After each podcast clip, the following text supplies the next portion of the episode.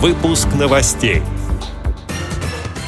На Урале расследуют инцидент с незрячим пассажиром в автобусе.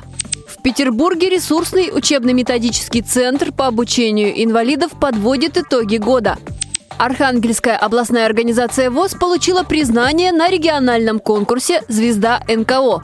Далее об этом подробнее в студии Анастасия Худякова. Здравствуйте!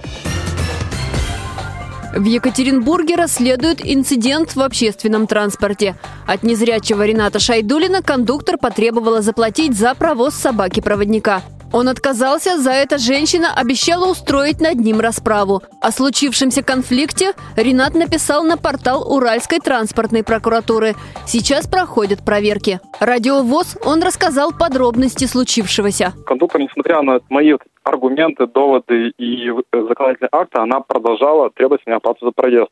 И после поддержки остальных граждан в лице мужчины, который представился полицейским, в лице остальных пассажиров она уже перешла к оскорблениям и к угрозам. Она назвала меня нищебродом, она грозилась мне уже на подъезде конечной руки, ноги переломать и выкинуть меня как мусор из автобуса. После данного инцидента я сделал публикацию на портале 66.ru и пост на Фейсбуке. И вот на текущий момент со мной вышла на связь руководство данного автотранспортного предприятия АТП «Город». И они принесли свои извинения. Мы с ними договорились о проведении мероприятия, мастер-класса по обучению их специалистов, которые должны состояться в эту среду. Также у нас прошел круглый стол с представителями министерств и представителями органов управления по Свердловской области. И на данном круглом столе э, были как раз подняты вопросы по разработке ряда мероприятий о повышении культуры об ознакомлении с такими пассажирами, как собака-поводырь и незрячий, которого нас сопровождает.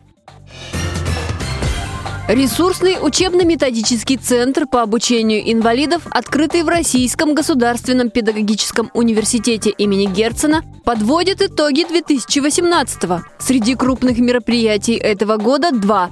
Их цель – развитие инклюзивного высшего образования в Петербурге и Ленинградской области. Первое прошло в ноябре, когда встретились председатели советов обучающихся и студенческих общественных организаций. Обсуждали роль органов студенческого самоуправления направления в совершенствовании региональной системы инклюзивного высшего образования, в частности, вопросы взаимодействия студентов с инвалидностью и без. А в декабре, в Международный день инвалидов, на площадке уполномоченного по правам человека в Санкт-Петербурге Александра Шишлова провели круглый стол по непрерывному профессиональному образованию – Среди участников были представители региональных органов исполнительной власти, учреждений общего и профессионального образования, а также общественных организаций инвалидов. По итогам мероприятия решили усилить межведомственное сотрудничество в сфере инклюзивного высшего образования. Проект Архангельской областной организации ВОЗ получил признание на региональном конкурсе «Звезда НКО».